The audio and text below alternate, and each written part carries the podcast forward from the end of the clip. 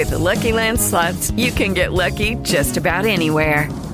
This is your captain speaking. Uh, we've got clear runway and the weather's fine, but we're just going to circle up here a while and uh, get lucky. No, no, nothing like that. It's just these cash prizes add up quick. So I suggest you sit back, keep your tray table upright, and start getting lucky. Play for free at LuckyLandSlots.com. Are you feeling lucky? No purchase necessary. Void where prohibited by law. 18 plus terms and conditions apply. See website for details. And during the few moments that we have left, we want to talk right down to earth in a language that everybody here can easily understand. Quiet, numbskulls. I'm broadcasting.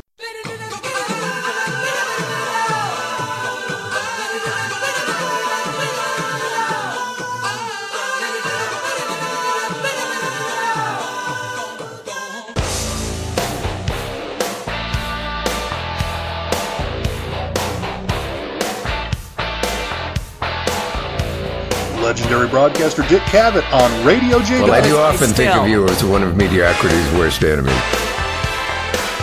The other ones are complete bullshit. That's right, kids. Time for another episode of Radio J Dub. As always, Radio J Dub, the audio incarnation of the most interesting independent sports blog on the web. Said it before, say it again. One of the reasons why we are the most interesting independent sports blog on the web, our cast of characters. You know them, you love them, you can't blog without them. Chris Humphreys at sportschump.net. Bruce Burns at Sports Attitudes. Ryan Meehan doing his thing over at First Order Historians and our own JFI. Mentioned this in last week's podcast. Got some interesting things coming up uh, for baseball opening day that JFI is working on. You're going to want to stay tuned to dubsism.wordpress.com to see all those. Uh, you can find us if you want to send us an email. You can find us at dubsism at yahoo.com. Twitter at Dubsism. We're on Facebook, Pinterest, Instagram, you name it. We're out there. Dubsism. D-U-B-S-I-S-M. We're a first page search result on Google. Breaking news as we are recording this podcast, according to ESPN and credible sources. Denver Bronco quarterback Peyton Manning intends to announce his retirement tomorrow. Now, we've talked a lot about Peyton Manning on the blog and on the podcast. I think he is one of the biggest stars in the most popular sports league in this country. If he is in fact retiring, via con Dios Peyton, it's been a nice ride. Best of luck to you in your future. You know he's ending up with some job in football, be it on television, coaching, whatever he's he's got a future. It's not like he needed to save his money because he's never going to get another job. He's going to do quite well. The one area where he's not going to do well is if you go back in the annals of Dubsism. A few years back, we compiled a list of the 30 greatest quarterbacks of all time, and Peyton Manning is not in the top 10 on that list. And despite the fact that he just won his second Super Bowl, he's not moving up as far as I'm concerned. Um, and there's there's a lot of reasons for that. We'll put a link to this on the blog so you can go back and, and see it. But the, there's an argument why I think Peyton Manning might be one of the most overrated quarterbacks in the history of the NFL. Uh, the guy the day's retiring, I'm not going to beat on him, but go go read the article and, and you'll see why I feel the way I do about Peyton Manning.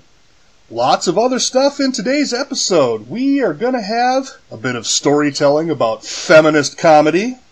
Again, you have to understand, beginning of March, we're still about two weeks away from March Madness. We're kind of in a dead zone for sports, so this podcast may have a more filler in it than a prison meatloaf, but it's still going to be entertaining stuff. It's just not necessarily going to be all about sports. Like I said, a monologue about feminist comedy. Speaking of guys that are retiring, we're going to do a Los Angeles Dodger fact that is going to pay homage to Vin Scully, who says this is his last year behind the microphone for the Los Angeles Dodgers.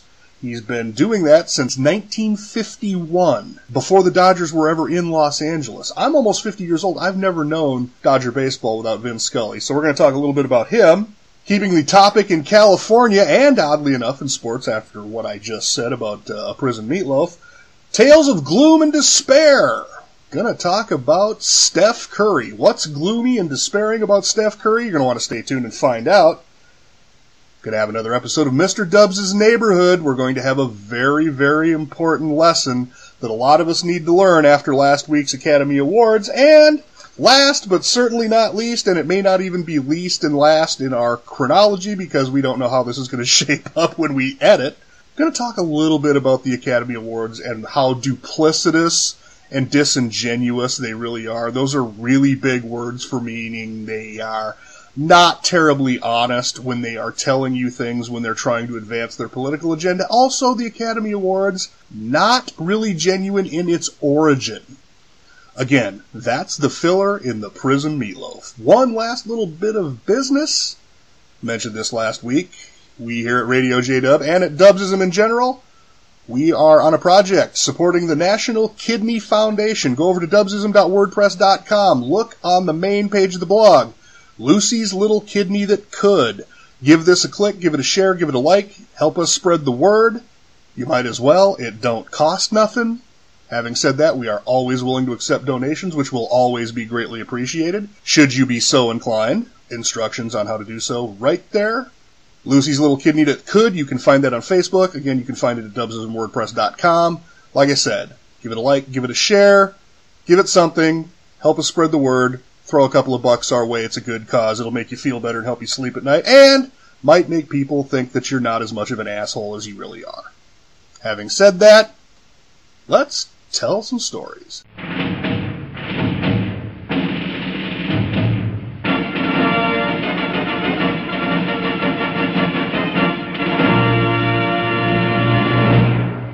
And now, despite numerous requests, here's Johnny.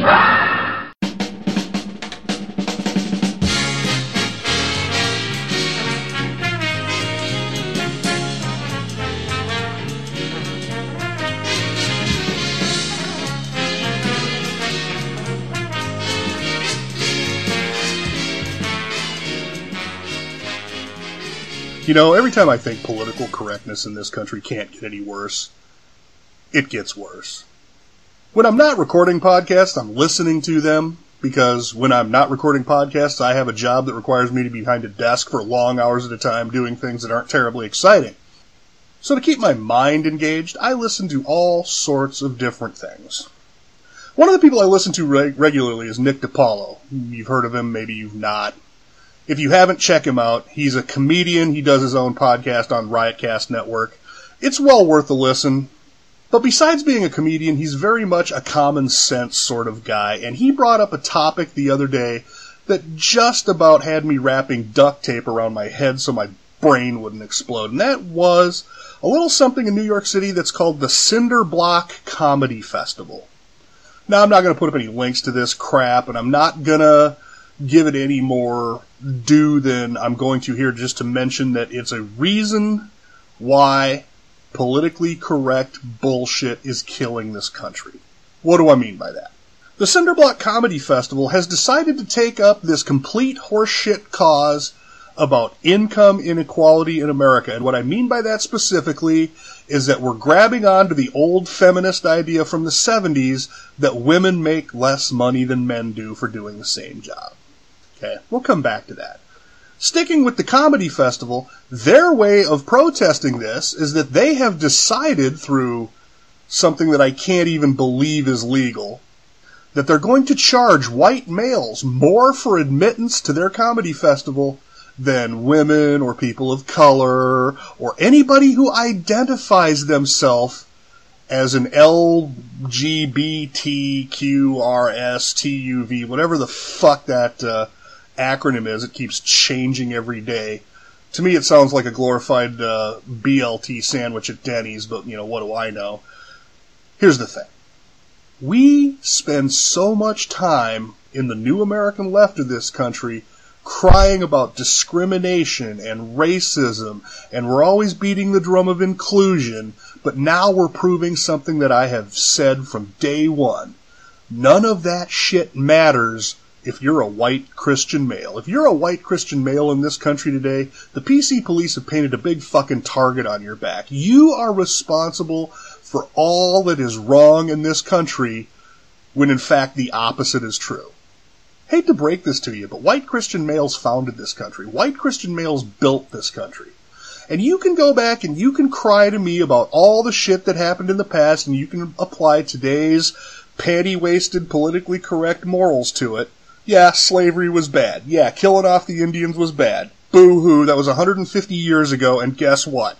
There is nobody alive today who is causally affected by nor morally responsible for the sins of 40 generations ago. Okay? It's just not. America is not the same place it was in the 1860s. But yet, we keep trying to go back to those days because that's what gives people in the left reasons to beat the shit out of white Christian males. Now, before we get all unglued over this, let's not forget this is this is a a comedy festival, which is only being held by a bunch of feminists and other leftists, so you know they ain't funny. So they're never going to make any money on this. Plus, once the word gets out, oh, here's the dirty little secret. White Christian males are probably one of the largest demographic groups in this country, because whether you like it or not, 70% of the people in this country are white, and half of those are men. So that means you're pissing off one out of every three people right off the bat with this stuff. It's not really a sound business decision now, is it? But let's talk about how feminism fucks up everything. Start with this bullshit about income inequality. Now let me tell you a dirty little secret about that. Okay, when I'm not listening to podcasts and recording podcasts, I have been in management for over 20 years, and that ranges from startups to Fortune 500 companies. I've got a rich background in human resources, and I'm gonna tell you, this income inequality thing is bullshit. And there's a couple of big reasons why it's bullshit. One, most jobs in this country are paid by the hour. Okay? You go in and you fill out a job application for a job at XYZ company doing a middle of the road task, you get paid hourly. Well, the best way for XYZ company to get sued out of existence is for somebody to find out that walking in the door off the street with no experience, we will pay a man 25% more than we pay a woman. That's a class action lawsuit just waiting to happen. And if there's a lawyer listening to this podcast, he's probably getting a boner at the thought of catching a company doing that. Because the minute he does and that company has any money, this lawyer is going to be able to buy himself an island in the South Pacific. Now, if you want to talk about salary jobs, Okay. Salary jobs. Again, if you got caught paying women less for the same job, you're going to have a big problem. But the issue with salary jobs is that salary jobs are paid by experience. A lot of salary jobs have bonuses and commissions. Why does that matter? Here's something that women can do that men now legally can do, but almost never do, and that is exercise their uh, rights under the Family Medical Leave Act, and get 12 weeks of unpaid leave a year. If a woman wants to have a baby, she can get three months off without pay. Well, guess what? That is the number that almost exactly corresponds to the number that the feminists will tell you women don't make. They will love to tell you that women make about 75% less than men. Well, here's how they come up with that number. They go out and they find a bunch of women who have salary jobs, don't show up for them for three months because they're having children, and then say, well, that woman made, made 75% of what that guy did in a year. Well, it's because she did 75% of the work. That's the part they don't tell you. Another thing that's really duplicitous about the income inequality argument is that they pick and choose what they like to consider compensation. And one of the things that they've chosen is compensation that goes to workers killed and injured on the job. Do you know that over 90% of on the job deaths and injuries occur to men? Do you know why that is? Because while the feminists are running around crying about equal pay for equal work, there's jobs they ain't going anywhere near. You don't see the feminist crowd, you know, picketing outside of a coal mine saying, "Hey, we demand jobs." They want like CEO jobs. They want, you know, white collar, high salary jobs. You don't see the feminists out, you know, wanting to be the guy who throws stuff into the back of a trash compacting truck. Interesting how that works, isn't it? Here's another thing that, that feminism has caused, and this this is where you go back and you look at college campuses. The feminists and the Black Lives Matter people, you know, they're doing their same thing where they want some sort of segregation. They want safe safe zones exclusively for their people. You know, women want you know women only zones, black want black only zones. There's a great way to take us right back to the 1860s. That's not a coincidence. This is one of the big reasons why America doesn't do anything great anymore. Why? Nobody knows how to work with anybody anymore. Seriously. One of the big reasons why this country is in the shape that it's in is because you have two groups of people, the do nothing liberals and the religious conservatives, where everything has to be their way. It's my way or nothing. It's my way or nothing. This is what you hear assholes like Ted Cruz and Hillary Clinton saying. And this is why Donald Trump is so popular in this country. Frankly, I don't know if I like Donald Trump or not. It's time that we created a guy like this because he's pissing off both sides that are causing the problems in this country. But on the other hand, part of me lays awake at night thinking this guy could be the worst possible thing to hit this country. But even if he is, the two groups that I mentioned before, the do nothing liberals and the religious conservatives, they're Dr. Frankenstein and Trump's the monster they created. You stop and think about it. The last 16 years in this country have been run by, you know, a mouth breather like George W. Bush and a flat out communist like Barack Obama. Both products of the extremists in their parties. Well, Trump is a guy who walks down the middle of that aisle. And he calls bullshit when he sees bullshit. That's why he's resonating with people. What does this have to do with a comedy festival in New York? Politically correct bullshit is killing comedy in this country. And when you kill comedy, you're killing free speech. And when you kill free speech, you're killing America.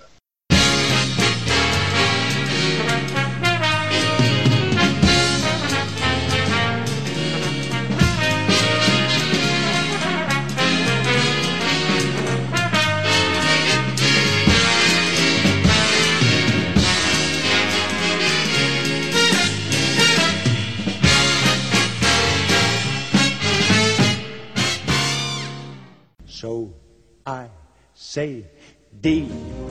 I say D-O. D-O-D-G-E-R-S. The team that's all heart, all heart and all thumbs. They're my Los Angeles, your Los Angeles, our Los Angeles. Hey, kiss him goodbye. It is gone. Oh, I thought he hit the other one hard. That one's in Milwaukee. What's your opinion of Kingman's performance? What the fuck you think is my opinion of it? I think it was fucking horseshit. Jesus Christ, he beat us with three fucking home runs. Jesus Christ.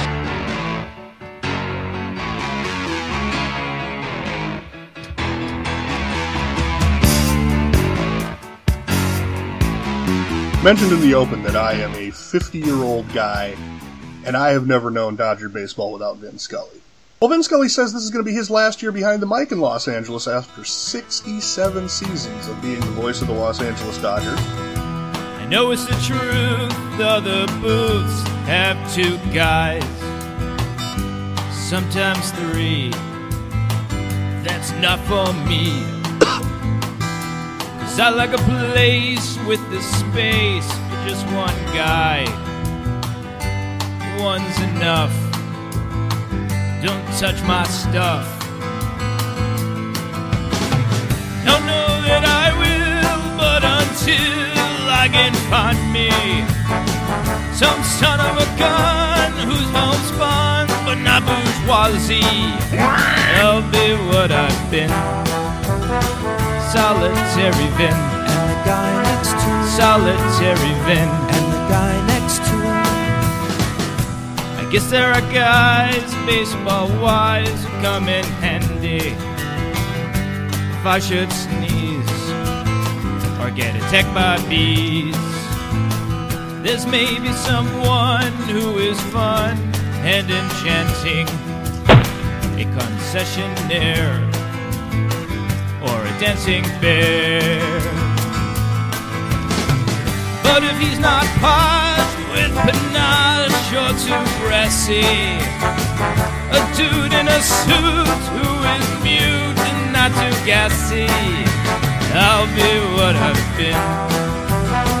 Solitary Vin. And the guy next to Solitary Vin. And the guy next to Don't know that I will, but until I can find someone who won't snoop or spill soup, oh yeah, whoopee, I'll be what I've been. Solitary Vin. And the guy next to Solitary Vin. And the guy next to Solitary Vin.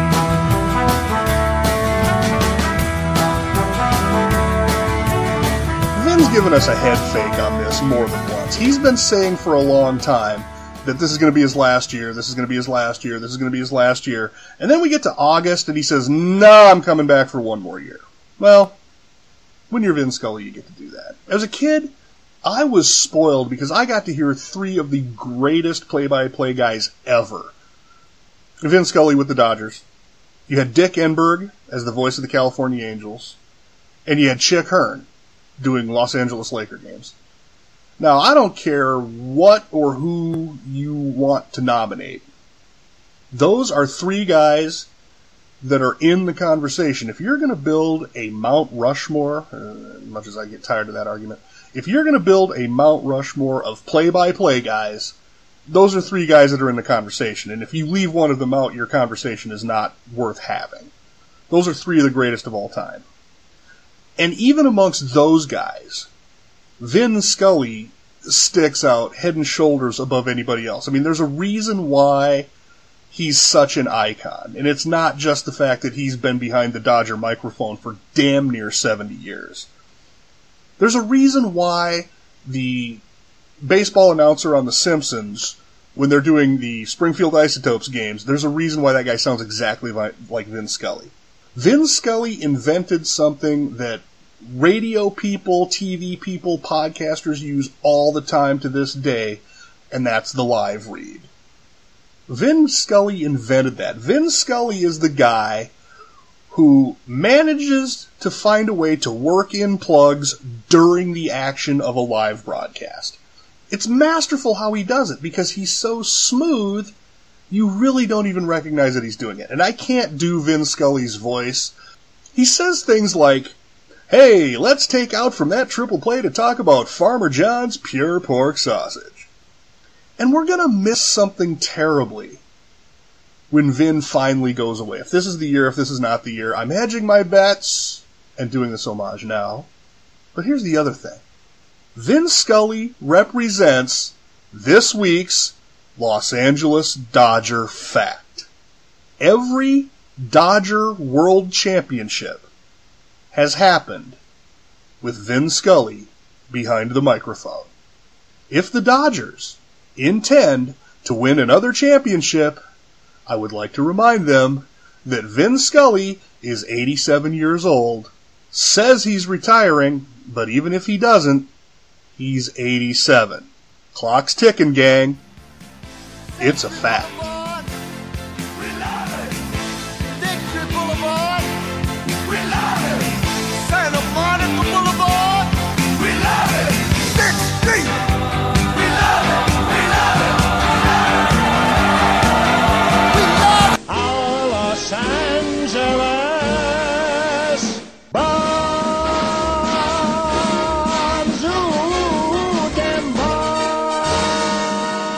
We'll really win the pennant?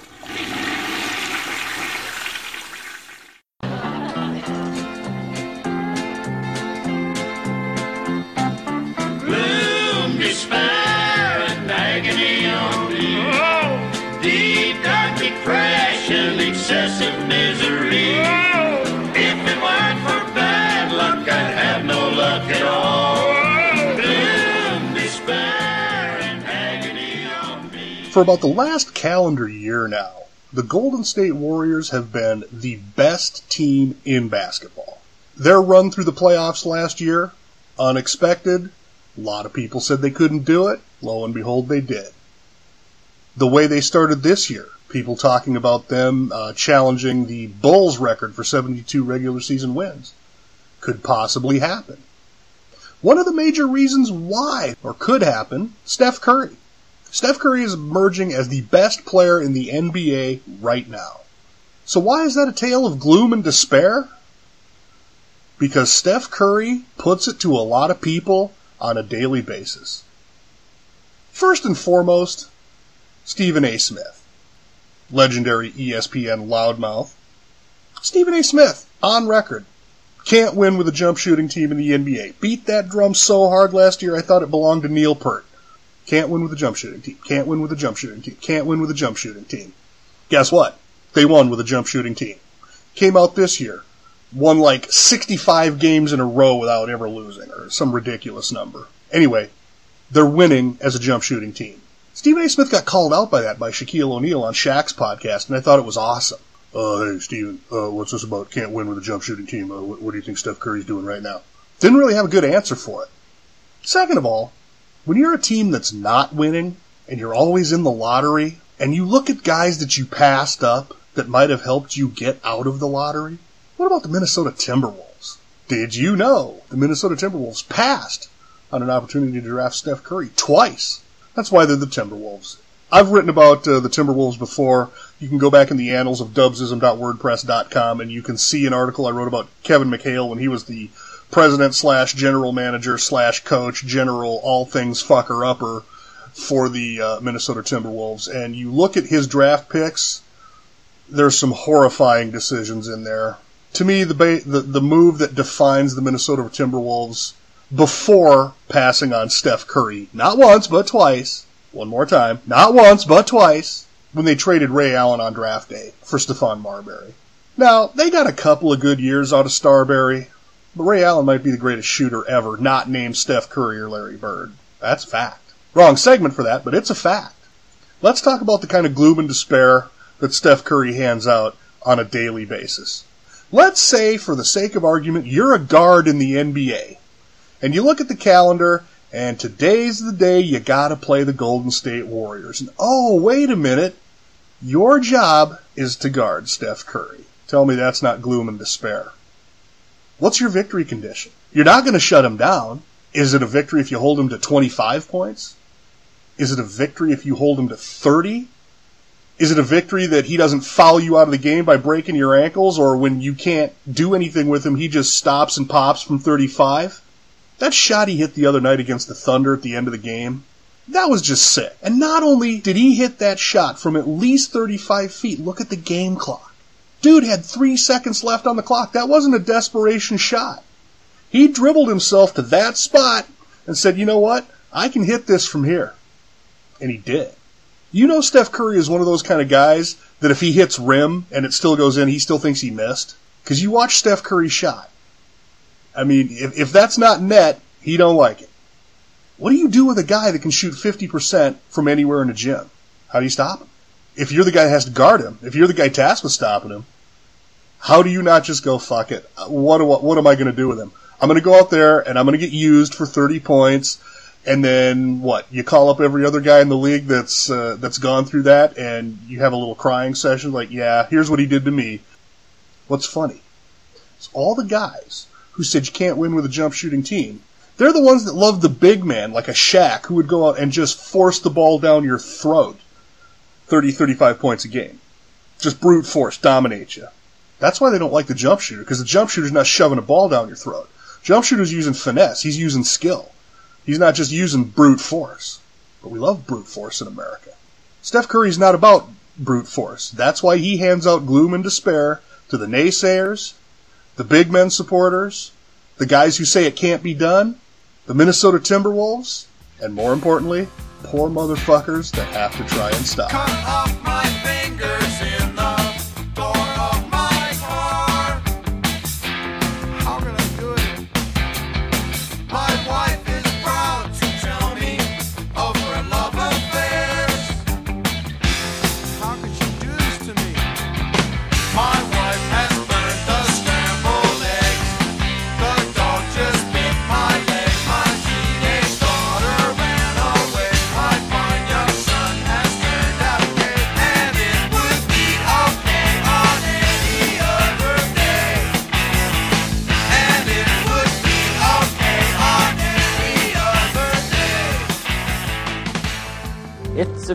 Beautiful day in this neighborhood, a beautiful day for a neighbor. Would you be mine? Could you be mine? Fuck you! It's a neighborly day in this beauty wood, a neighborly day for a beauty. Would you be mine? Could you be mine? Fuck you! I have always wanted to have a neighbor just like you. What we have? Always wanted to live in a neighborhood. Fuck me, Tony. Come on, I just. You dirty Since we're together, we might as well say. You dirty Would you fuck. be mine? Would you be mine? You be my neighbor? Here's where it all starts to come full circle, gang. Welcome to another episode of Mr. Dubs' Neighborhood. Mr. Dubs' Neighborhood, where you learn more by accident than in other places by design.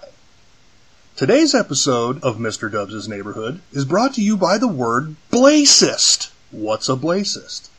A blacist is a black guy who gets away with saying incredibly racist shit because the PC police won't ever criticize a black guy. You know them. They're out there. They're everywhere. Just mentioned one in the last segment. Stephen A. Smith from ESPN. Now ESPN's full of blacists. I could I could spend all day naming them.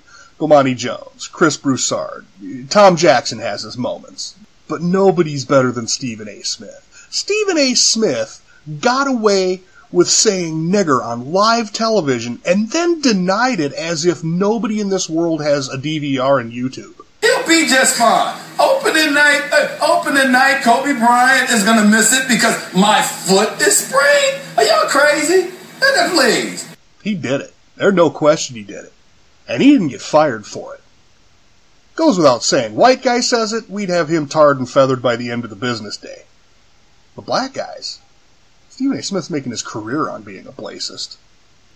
Now, much like many things that are bad in the world, you can actually have some laughs with blacism. Go back to last week's Academy Award ceremony Chris Rock is the host. You know that in a world where Black Lives Matter and in a world where we were having this silly boycott that I talked about a few weeks ago at the Academy Awards, you knew that Chris Rock's job was to go out and give America a raw, uncut dose of straight up blacism. Now here's the thing. Chris Rock's funny. By the time it's all said and done, Chris Rock might be one of the top 10 comedians of all time. Yeah, that I, I mean all time. Like he belongs he belongs in the same wing of the Comedy Hall of Fame as Groucho Marx, Don Rickles, and some of the other guys that I just absolutely idolized. Why? Because Chris Rock's not afraid to keep shit really real. And he did exactly that in his monologue at the Academy Awards. There was a great moment where he's on a bit about the boycott. And he talks about, yeah, well, you know what? Black people weren't getting nominated in the 60s either. But you know why? That's because they got bigger problems to worry about then. And there's a moment where he talks about lynchings and killings, and he says a line about, why are black people not going to worry about being in the movies when their grandmother's swinging in a tree? And they cut to a shot of Matt Damon, who's one of the whitest men in America, and Matt Damon has this look on his face like, oh shit, can I, can I laugh at that or can I not? Oh, oh god, what do I do? And they left him on camera long enough to you see that he was, he was puckering his asshole so hard, and along with every other white person in that theater, they were all puckering their assholes so hard they were ripping dime-sized holes in the seat cushions. That's the positive power of Blacism because it's real. Oh, all of your PC nonsense doesn't matter when we bring up the ugly realities of history and we bring up what racism really is. Racism isn't about not giving merit where merit is not due. I said this before, I'll say it again.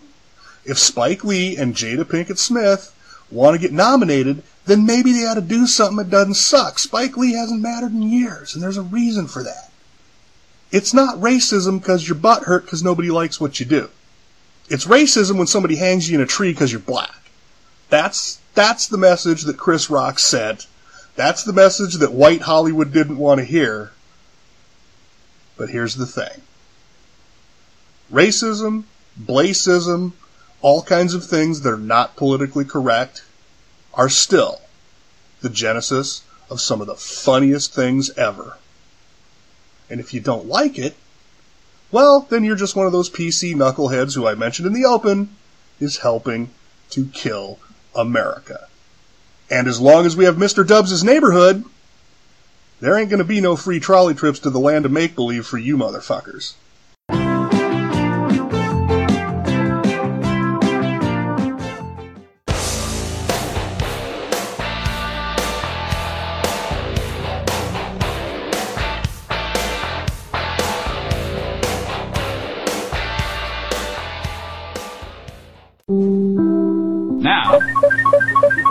In the news, the rest of the story.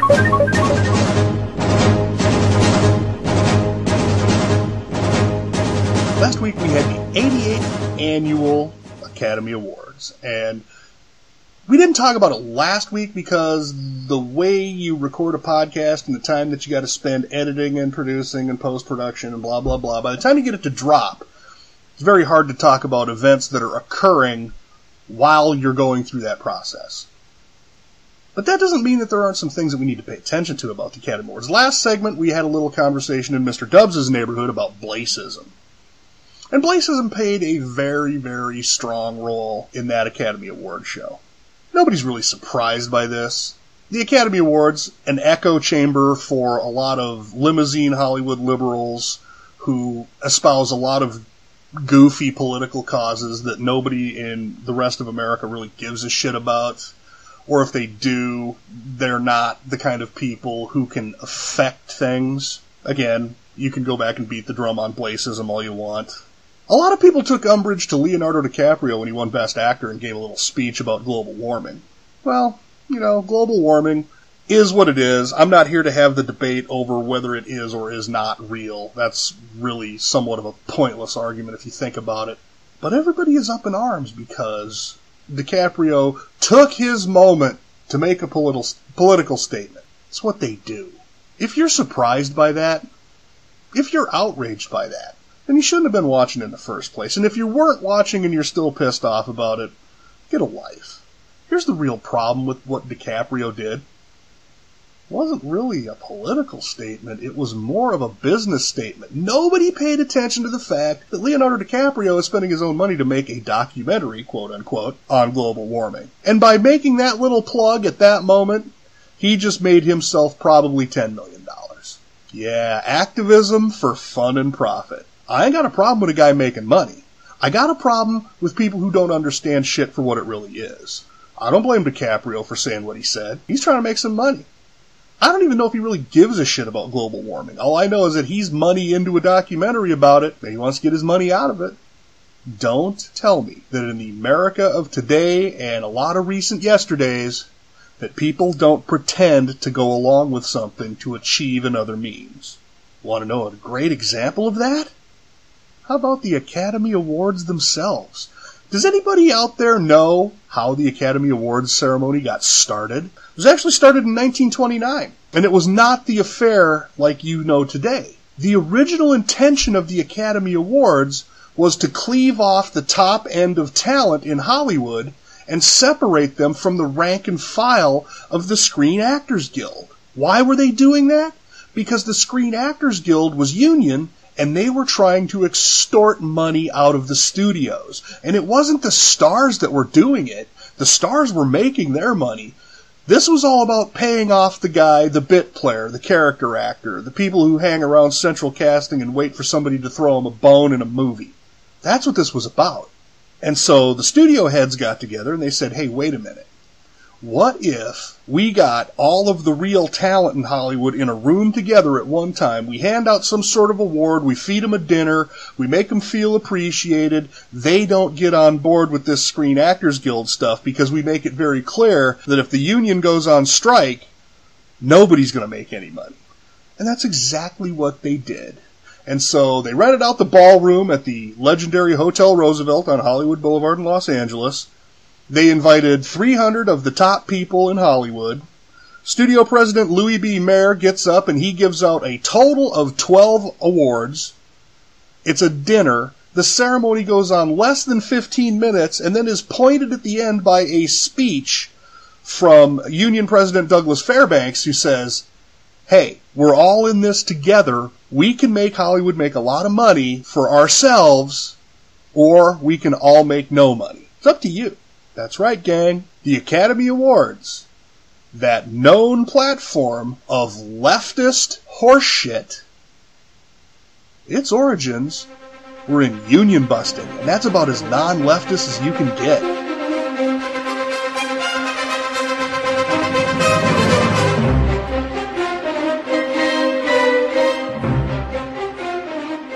The popcorn you're eating has been pissed in. Film at 11. Now you know the rest of the story.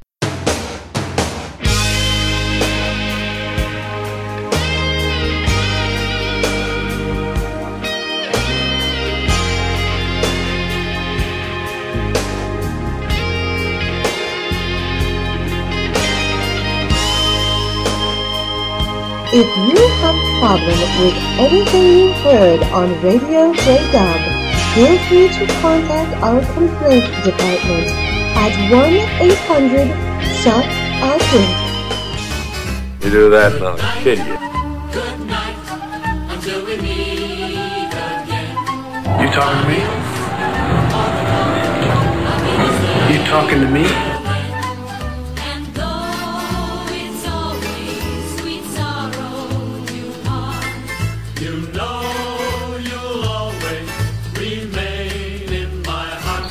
Crock of shit.